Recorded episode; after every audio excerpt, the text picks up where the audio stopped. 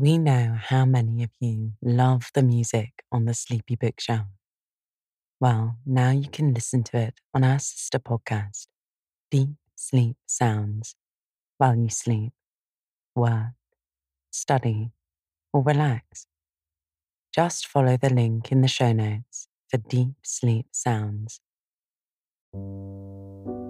Good evening, and welcome to the Sleepy Bookshelf where we put down our worries from the day and pick up a good book. I'm your host, Elizabeth. It's a pleasure to have you here with me. Tonight we'll be continuing with White Nights. But first, let's take some time to relax. Take a deep breath in through your nose and out through your nose. When you breathe deeply, you physically calm your nervous system, which is one of the reasons why it helps you feel more peaceful. Keep breathing like this, deeply in and out through your nose and focus your mind on these calming breaths. Notice how the air enters and leaves your body. Maybe how your chest and tummy rise and fall with each breath. If your mind starts to wander, gently guide it back to your breath. Try not to get frustrated. Inhale deeply once more, inviting in the positive, and exhale out, releasing the negative. Now bring your attention to my voice as I recap our last episode. Last time, the narrator had been waiting two hours for the girl before she arrived. She told him her name was Nastenka, and she asked him to tell her his life story. He told her he was a dreamer and went on to explain how he has struggled to differentiate between dream and reality of late. He spoke in third person of himself, being awkward and shy when an acquaintance came to visit him unannounced. He talked about the fantastic things he daydreamed about, things he had read or seen. He told her about a woman he loves in his fantasies but who he has never met. He explained how he felt that he was spiraling into some sort of depression, but that since meeting her, his thoughts have lifted, and he owes that to her. Nastenka told him how she also considers herself a dreamer, that she lives alone with her grandmother, and after some wild behavior, her grandmother sewed their skirts together and made her sit for long hours next to her in the house. Nastenka believes that they can be friends and hopes they'll be able to offer each other advice. She promises to tell him her story. And that's where we pick up tonight. Our narrator eagerly awaiting Nastenka's story. So, just lie back and relax as I turn to the next pages of White Night.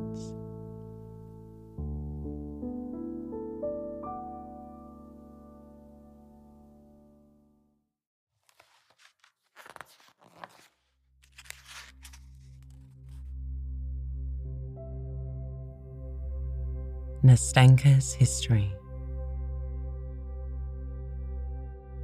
Half my story you know already. That is, you know that I have an old grandmother. If the other half is as brief as that, I interrupted, laughing. Be quiet and listen. First of all, you must agree not to interrupt me or else perhaps I shall get in a muddle. Come, listen quietly. I have an old grandmother. I came into her hands when I was quite a little girl, for my father and mother are dead. It must be supposed that grandmother was once richer, for she now recalls better days.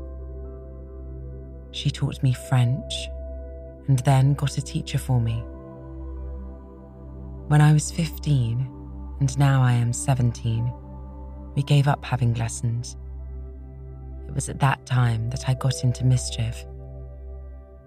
What I did, I won't tell you. It's enough to say that it wasn't very important. But grandmother called me to her one morning and said that as she was blind, she could not look after me. She took a pin and pinned my dress to hers and said that we should sit like that for the rest of our lives if, of course, I did not become a better girl. In fact, at first it was impossible to get away from her. I had to work, to read, to sew, all beside my grandmother. I tried to deceive her once and persuaded Fyokla to sit in my place. Fyokla is our charwoman. She's deaf. Fyokla sat there instead of me. Grandmother was asleep in her armchair at the time, and I went off to see a friend close by. Well, it ended up in trouble. Grandmother woke up while I was out and asked some questions. She thought I was still sitting quietly in my place. Fyokla saw that grandmother was asking her something, but could not tell what it was. She wondered what to do, undid the pin, and ran away. At this point, Nastenka stopped and began laughing. I laughed with her. She left off at once. I tell you what, don't laugh at my grandmother. I laugh because it is funny. I mean, what can I do? Since grandmother is like that. But yet I am fond of her in a way. Well, I did catch it that time. I had to sit down in my place at once, and after that I was not allowed to stir. Oh, I forgot to tell you that our house belongs to us. That is to grandmother. It is a little wooden house with three windows as old as grandmother herself, with a little upper story. Well, there moved into our upper story a new lodger. Then you had an old lodger, I observed casually.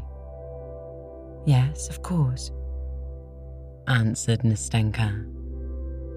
And one who knew how to hold his tongue better than you do. In fact, he hardly ever used his tongue at all. He was a blind, lame, dried up little old man, so that at last he could not go on living. He died, so then we had to find a new lodger, for we could not live without a lodger. The rent, together with grandmother's pension, is almost all we have.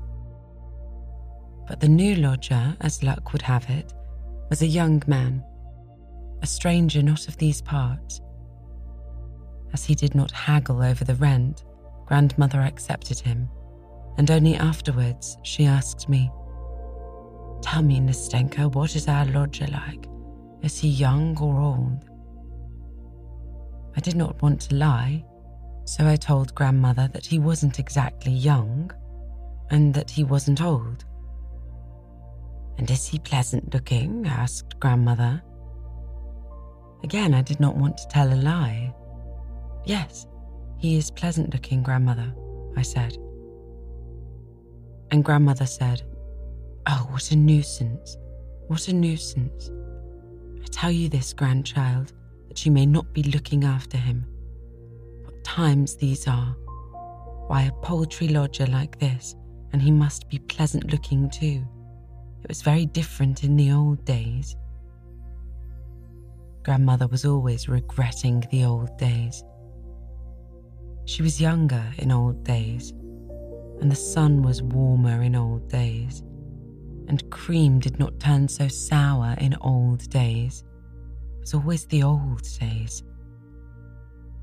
I would sit still and hold my tongue and think to myself, why did grandmother suggest it to me?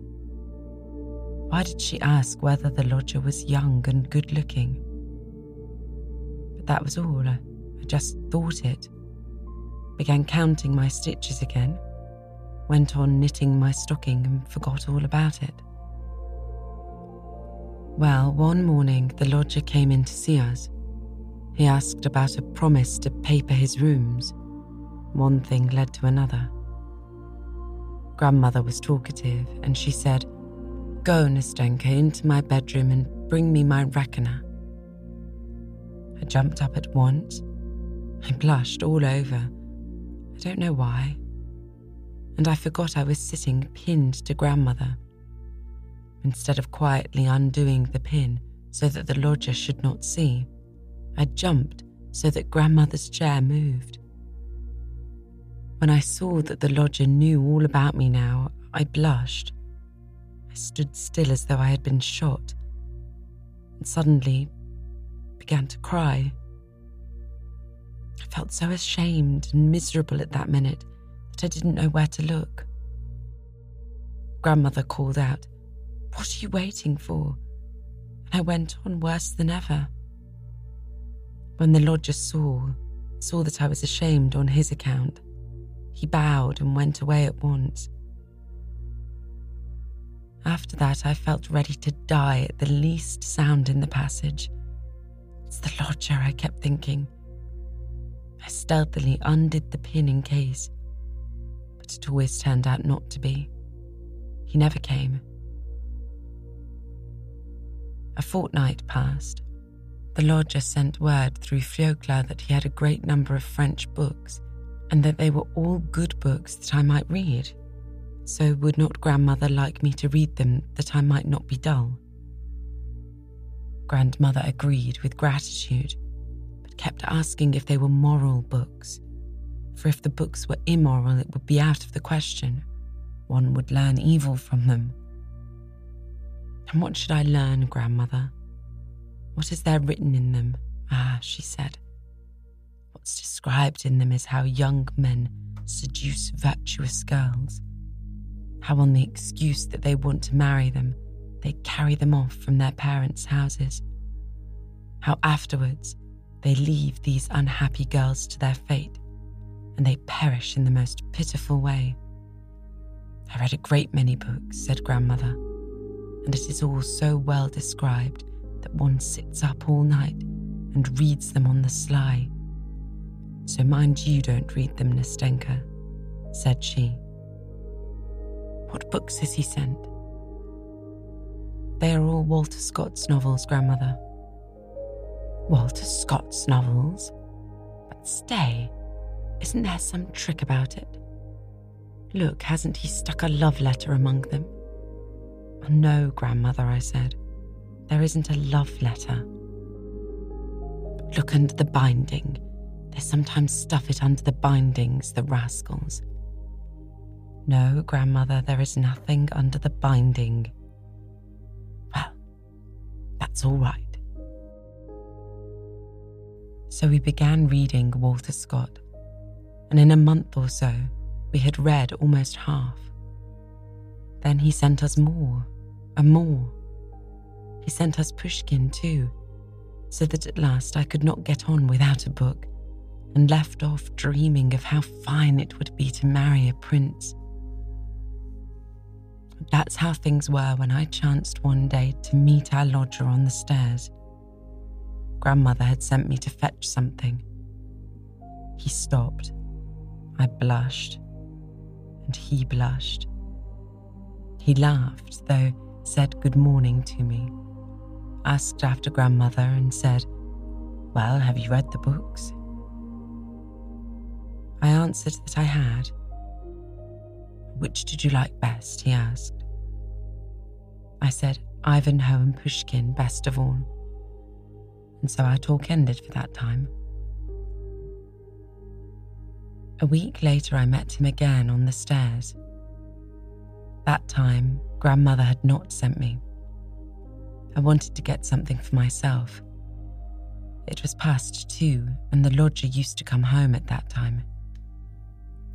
Good afternoon, said he. I said good afternoon too. Aren't you dull? he said, sitting all day with your grandmother. When he asked that, I blushed. I don't know why. I felt ashamed.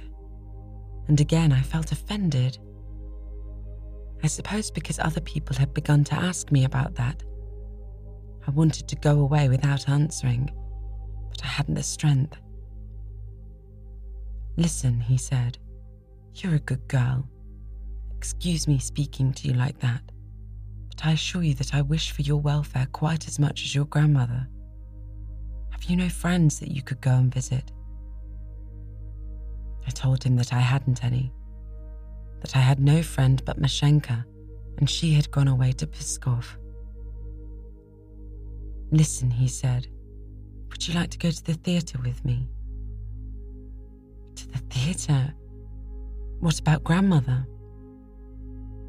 You must go without your grandmother's knowing it, he said. No, I said. I don't want to deceive grandmother. Goodbye. Well, goodbye, he answered, and said nothing more. Only after dinner he came to see us. Sat a long time talking to grandmother. Asked her whether she ever went out anywhere, whether she had any acquaintances, and suddenly said, I have taken a box at the opera for this evening. They are giving The Barber of Seville. My friends meant to go, but afterwards refused, so the ticket is left on my hands. The Barber of Seville, cried grandmother. Why, the same they used to act in the old days. Yes, it's the same barber, he said, and glanced at me. I saw what it meant and turned crimson, and my heart began throbbing with suspense. To be sure, I know it, said grandmother. Why, I took the part of Rosina myself in the old days at a private performance. So wouldn't you like to go today? said the lodger, or my ticket will be wasted. By all means, let us go, said grandmother. Why shouldn't we? And my Nastenka here has never been to the theatre. My goodness, what a joy! We got ready at once, put on our best clothes, and set off. Though grandmother was blind, still she wanted to hear the music. Besides, she is a kind old soul. What she cared for most was to amuse me. We should never have gone of ourselves. What my impressions of the Barber of Seville were, I won't tell you. All that evening, our lodger looked at me so nicely, talked so nicely, that I saw at once that he had meant to test me in the morning and he proposed I should go with him alone. Well, it was a joy. I went to bed so proud, so gay. My heart beat so that I was a little feverish, and all night I was raving about the Barber of Seville.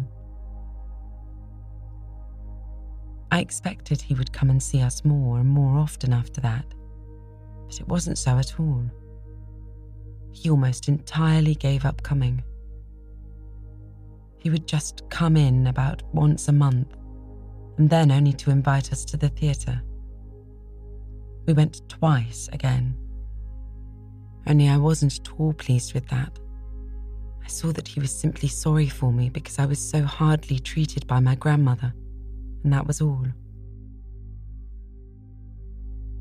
As time went on, I grew more and more restless. I couldn't sit still. I couldn't read. I couldn't work. Sometimes I laughed and did something to annoy grandmother.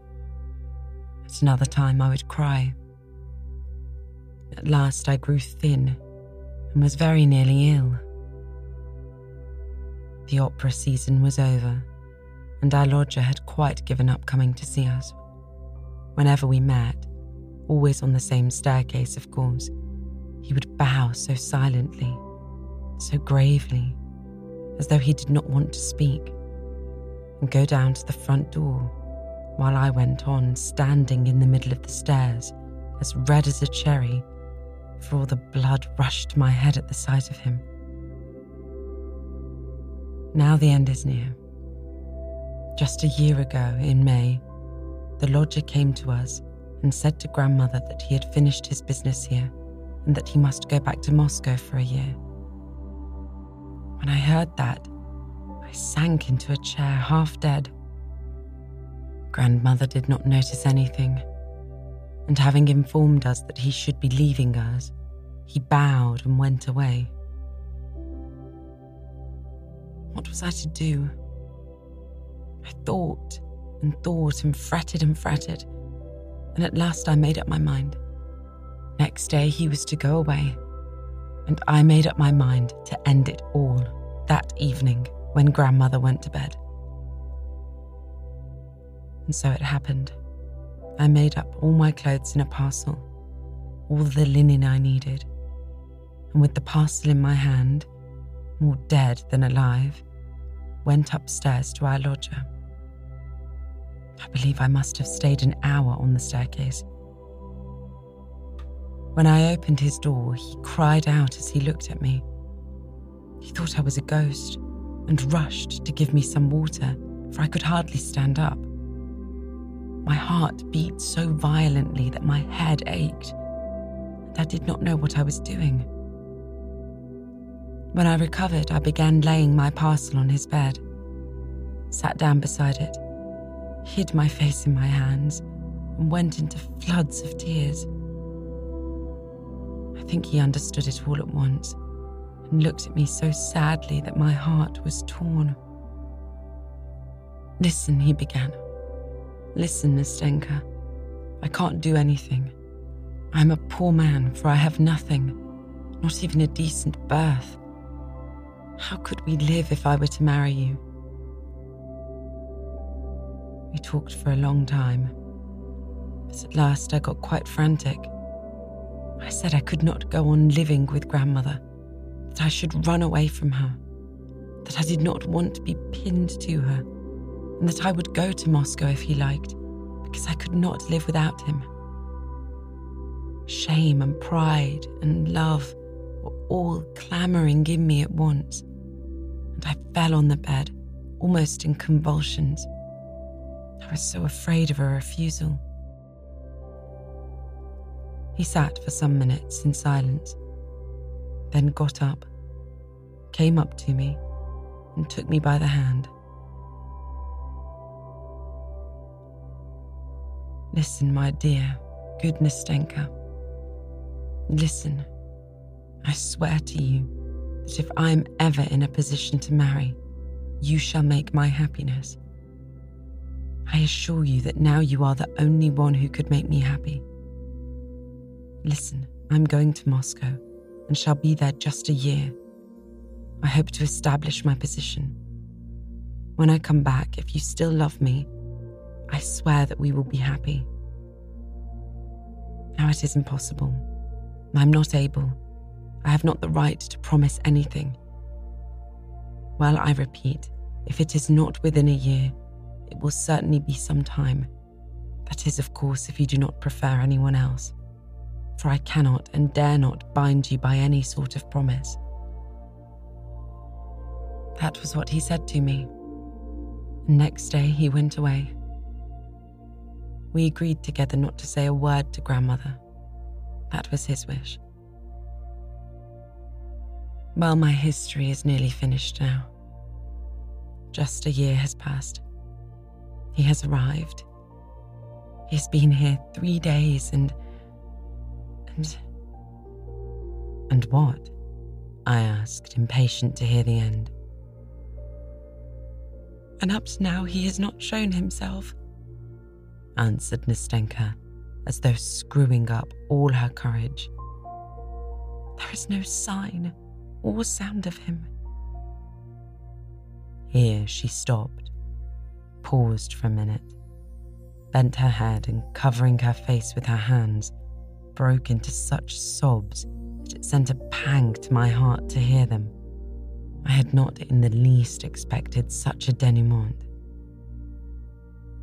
Nastenka, I began timidly in an ingratiating voice. Nastenka, for goodness sake, don't cry. How do you know? Perhaps he is not here yet. He is. He is. Nastenka repeated. He is here, and I know it.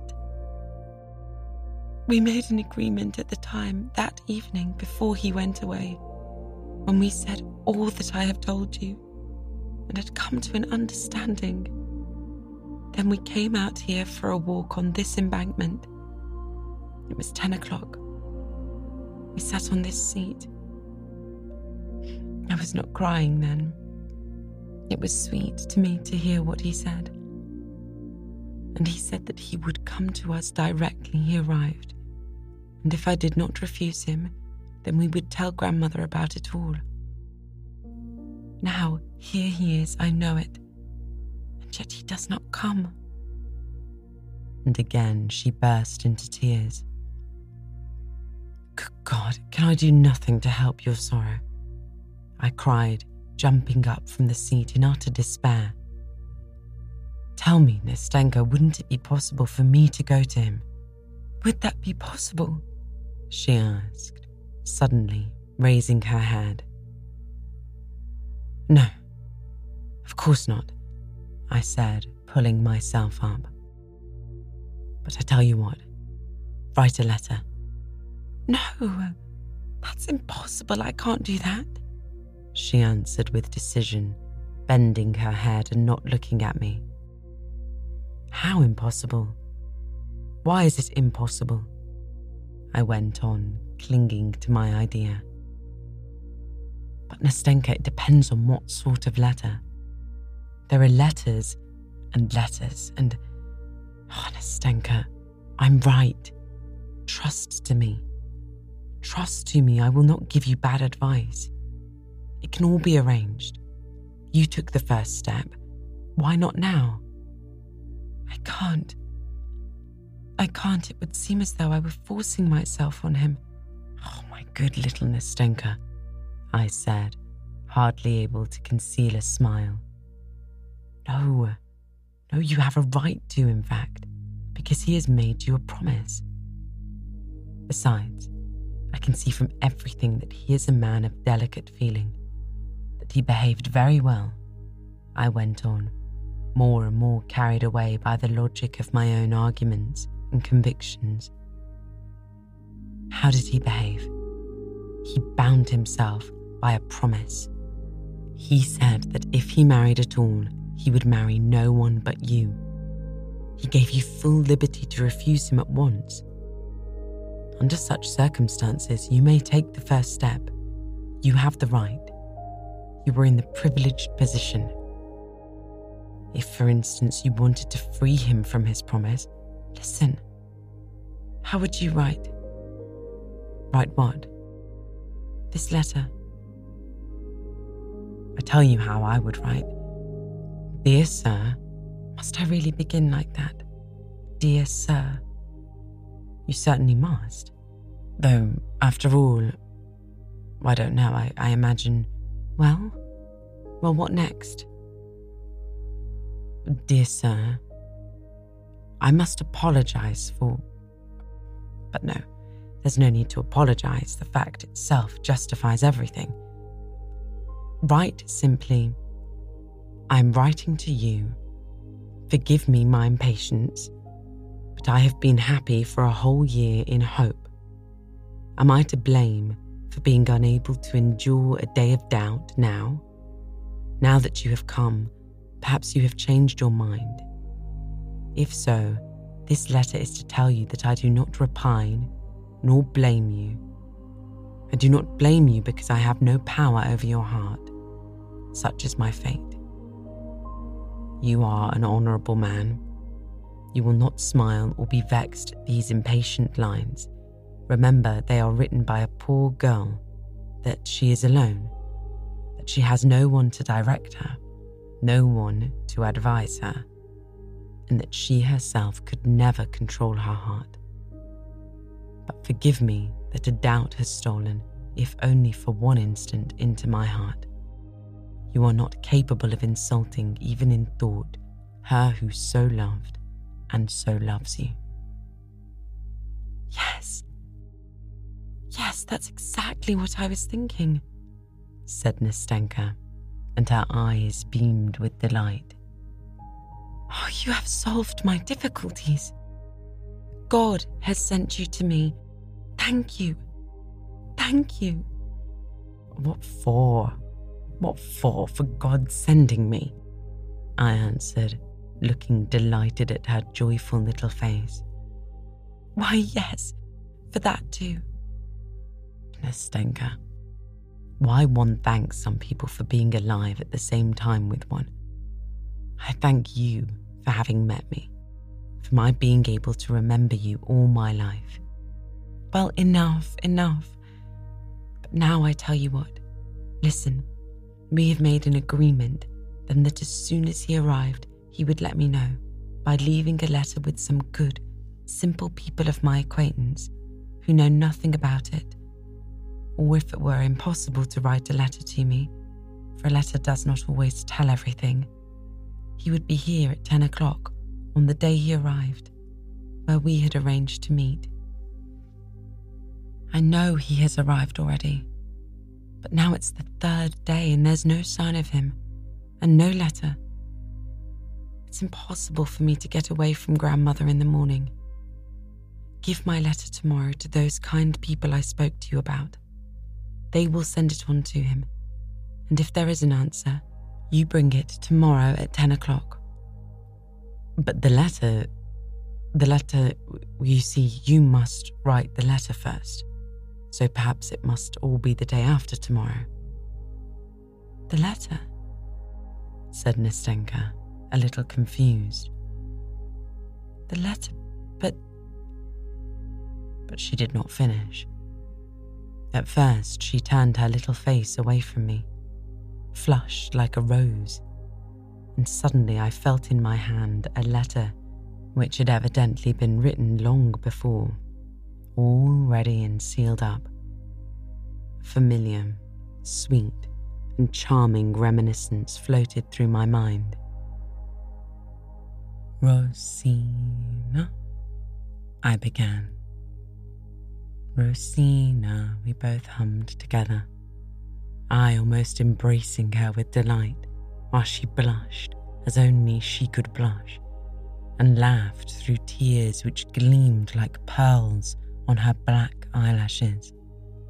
Come, enough, enough. Goodbye now, she said, speaking rapidly. Here is the letter. Here is the address which you are to take it. Goodbye, till we meet again, till tomorrow. She pressed both my hands warmly, nodded her head, and flew like an arrow down her side street. I stood still for a long time, following her with my eyes. Till tomorrow, till tomorrow was ringing in my ears as she vanished from sight.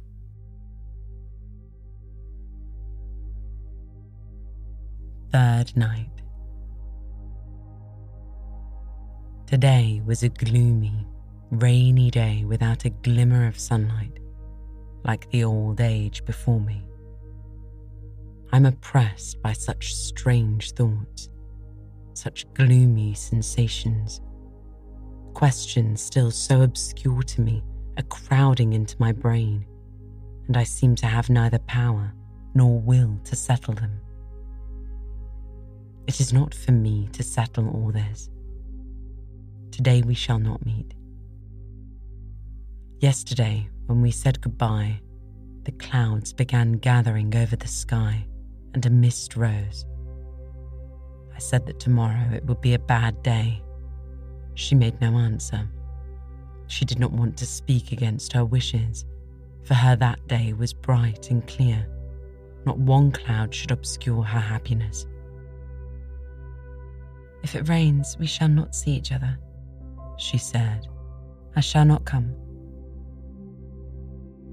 I thought that she would not notice today's rain. And yet, she has not come. Yesterday was our third interview, our third white night. But how fine joy and happiness makes anyone, how brimming over with love the heart is. One seems longing to pour out one's whole heart. One wants everything to be gay, everything to be laughing. And how infectious that joy is. There was such a softness in her words, such a kindly feeling in her heart towards me yesterday. How solicitous and friendly she was. How tenderly she tried to give me courage. Oh, the coquetry of happiness. While I, I took it all for the genuine thing. I thought that she. But my God. How could I have thought it? How could I have been so blind when everything had been taken by another already? When nothing was mine? When, in fact, her very tenderness to me, her anxiety, her love, yes, love for me, was nothing else but joy at the thought of seeing another man so soon, desire to include me too in her happiness when he did not come. When we waited in vain, she frowned. She grew timid and discouraged. Her movements, her words were no longer light, so playful, so gay. And, strange to say, she redoubled her attentiveness to me, as though instinctively desiring to lavish on me what she desired for herself so anxiously if her wishes were not accomplished. My Nastenka was so downcast, so dismayed that I think she realized at last that I loved her and was sorry for my poor love. So when we are unhappy, we feel the unhappiness of others more. Feeling is not destroyed, but concentrated. I went to meet her with a full heart and was all impatience.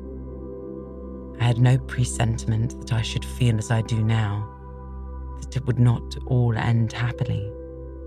She was beaming with pleasure. She was expecting an answer. The answer was himself. He was to come, to run at her call. She arrived a whole hour before I did. At first, she giggled at everything, laughed at every word I said. I began talking, but relapsed into silence. Do you know why I am so glad? She said. So glad to look at you. Why I like you so much today. Well, I asked, and my heart began throbbing. I like you because you have not fallen in love with me. You know that some men in your place would have been pestering and worrying me, would have been sighing and miserable, while you are so nice. Then she wrung my hand so hard that I almost cried out.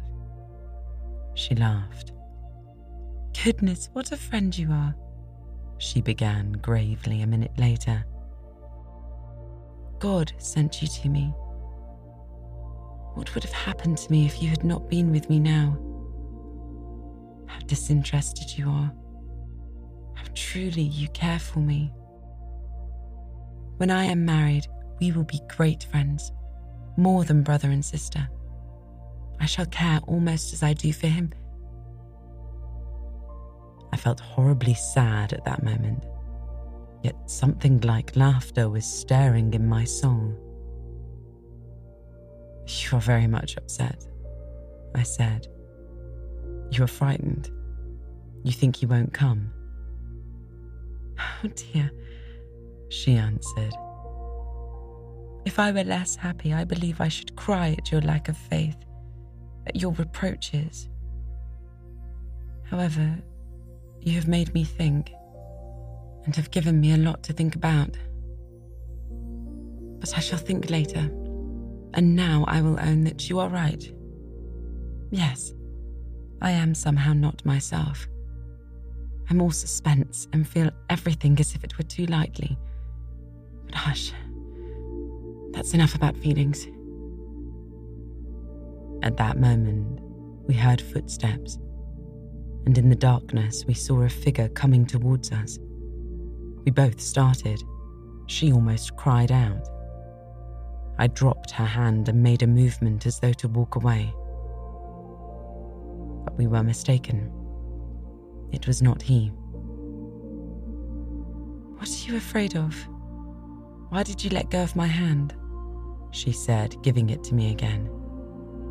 Come, what is it? We will meet him together. I want him to see how fond we are of each other. How fond we are of each other, I said. Oh, Nastenka, Nastenka, I thought. How much you have told me in that saying. Such fondness at certain moments makes the heart cold and the soul heavy. Your hand is cold, mine burns like fire. How blind you are, Nastenka, and how unbearable a happy person is sometimes. But I could not be angry with you.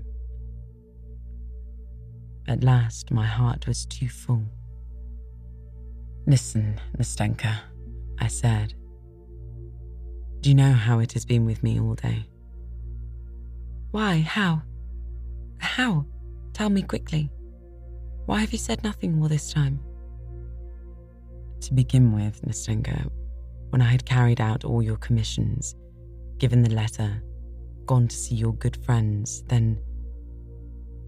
Then I went home and went to bed. Is that all? She interrupted, laughing. Yes, almost all, I answered, restraining myself, for foolish tears were already starting into my eyes. I woke an hour before our appointment, and yet, as it were, I had not been asleep. I don't know what happened to me.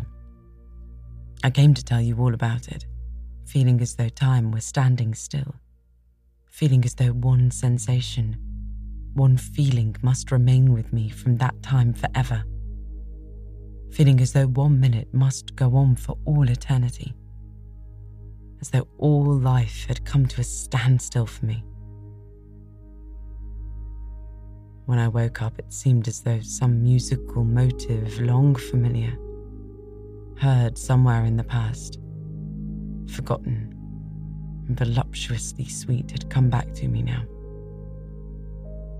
It seemed to me that it had been clamouring at my heart all my life, and only now. Oh my goodness, my goodness, Nastenka interrupted. What does all that mean? I don't understand a word. Ah, Nastenka, I wanted somehow to convey to you that a strange impression. I began in a plaintive voice in which there lay still hid a hope, though a very faint one. Leave off. Hush, she said and in one instant she had guessed. Suddenly she became extraordinarily talkative, gay, mischievous. She took my arm, laughed, wanted me to laugh too, and every confused word I uttered evoked from her prolonged, ringing laughter. I began to feel angry. She had suddenly begun flirting. Do you know, she began, I feel a little vexed that you are not in love with me. There is no understanding human nature, but all the same, Mr. Unapproachable, you cannot blame me for being so simple. I tell you everything. Everything. Whatever foolish thought comes into my head. Listen, that's 11, I believe, I said the slow chime of a bell rang out from a distant tower. She suddenly stopped, left off laughing and began to count. Yes, it's eleven, she said at last in a timid, uncertain voice. I regretted at once that I had frightened her, making her count the strokes, and I cursed myself for my spiteful impulse. I felt sorry for her and did not know how to atone for what I had done. I began comforting her, seeking for reasons for his not coming, advancing various arguments, proofs. No one could have been easier to deceive than she was at that moment. And indeed, anyone at such a moment listens gladly to any consolation, whatever it may be, and is overjoyed if a shadow of excuse can be found. And indeed, it's an absurd thing. I began, warming to my task and admiring the extraordinary clearness of my argument. Why he could have not come. You have muddled and confused me, Nastenka, so that I too have lost count of the time. Only think, he can scarcely have received the letter. Suppose he is not able to come. Suppose he is going to answer the letter, could not come before tomorrow. I will go for it as soon as it's light tomorrow and let you know at once. Consider there are thousands of possibilities. Perhaps he was not at home when the letter came and may not have read it even now. Anything may happen, you know? Yes. Yes, said Nastenka. I did not think of that. Of course, anything may happen. She went on in a tone that offered no opposition though some other faraway thought could be heard like a vexatious discord in it. I tell you what you must do, she said. You go as early as possible tomorrow morning, and if you get anything, let me know at once. You know where I live, don't you? She began repeating her address to me. Then she suddenly became so tender so solicitous with me. She seemed to listen attentively to what I told her. When I asked her some question, she was silent, was confused, and turned her head away. I looked into her eyes.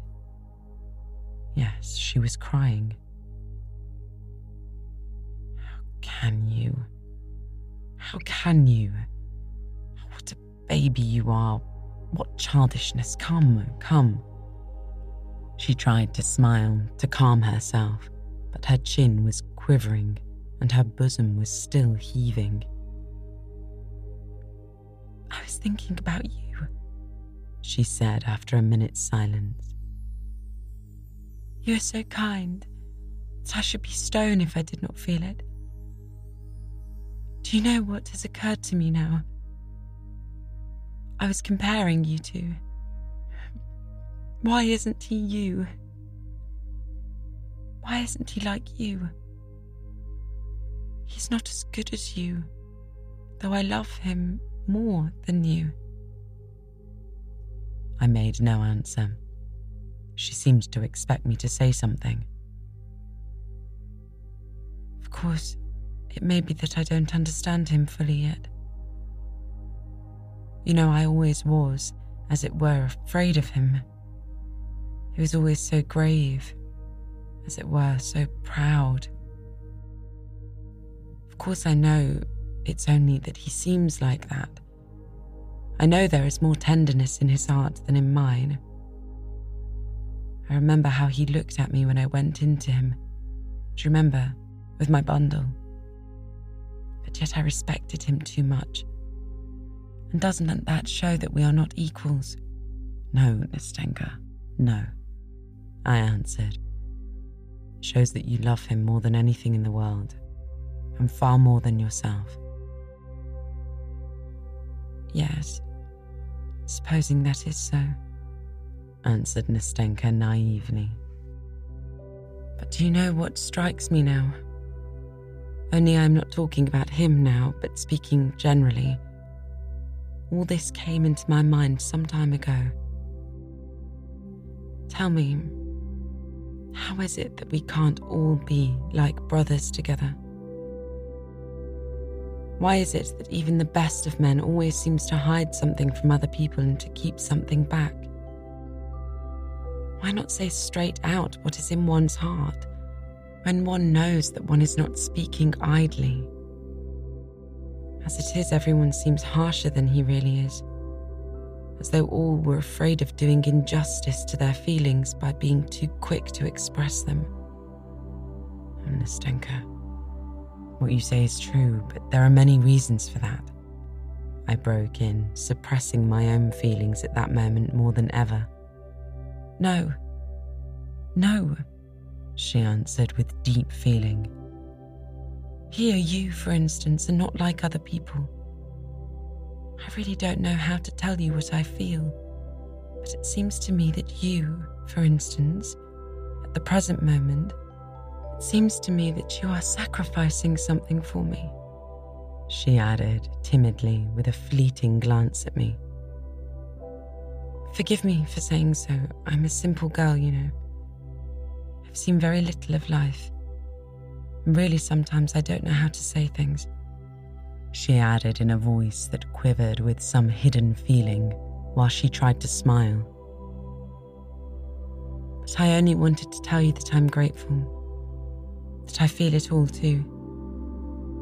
May God give you happiness for it. What you told me about your dreamer is quite untrue now. That is, I mean, it's not true of you. You are recovering. You are quite a different man from what you described. If you ever fall in love with someone, God give you happiness with her. I won't wish anything for her, for she will be happy with you. I know. I am a woman myself, so you must believe me when I tell you so. She ceased speaking and pressed my hand warmly I too could not speak without emotion. Some minutes passed. Yes, it's clear he won't come tonight, she said at last, raising her head. It's late. He will come tomorrow, I said in the most firm and convincing tone. Yes, she added, with no sign of her former depression. I see for myself now that he could not come till tomorrow. Well, goodbye, till tomorrow. If it rains, perhaps I shall not come, but the day after tomorrow I shall come. I shall come for certain, whatever happens. Be sure to be here. I want to see you. I will tell you everything. And then, when we parted, she gave me her hand and said, looking candidly at me, we shall always be together, shan't we? Oh, Nastenka. Nastenka, if only you knew how lonely I am now. As soon as it struck nine o'clock, I could not stay indoors, but put on my things and went out in spite of the weather. I was there, sitting on our seat. I went to her street but I felt ashamed and turned back without looking at their windows when I was two steps from her door. I went home more depressed than I had ever been before. What a damp, dreary day. If it had been fine, I should have walked about all night. But tomorrow, tomorrow, tomorrow she will tell me everything.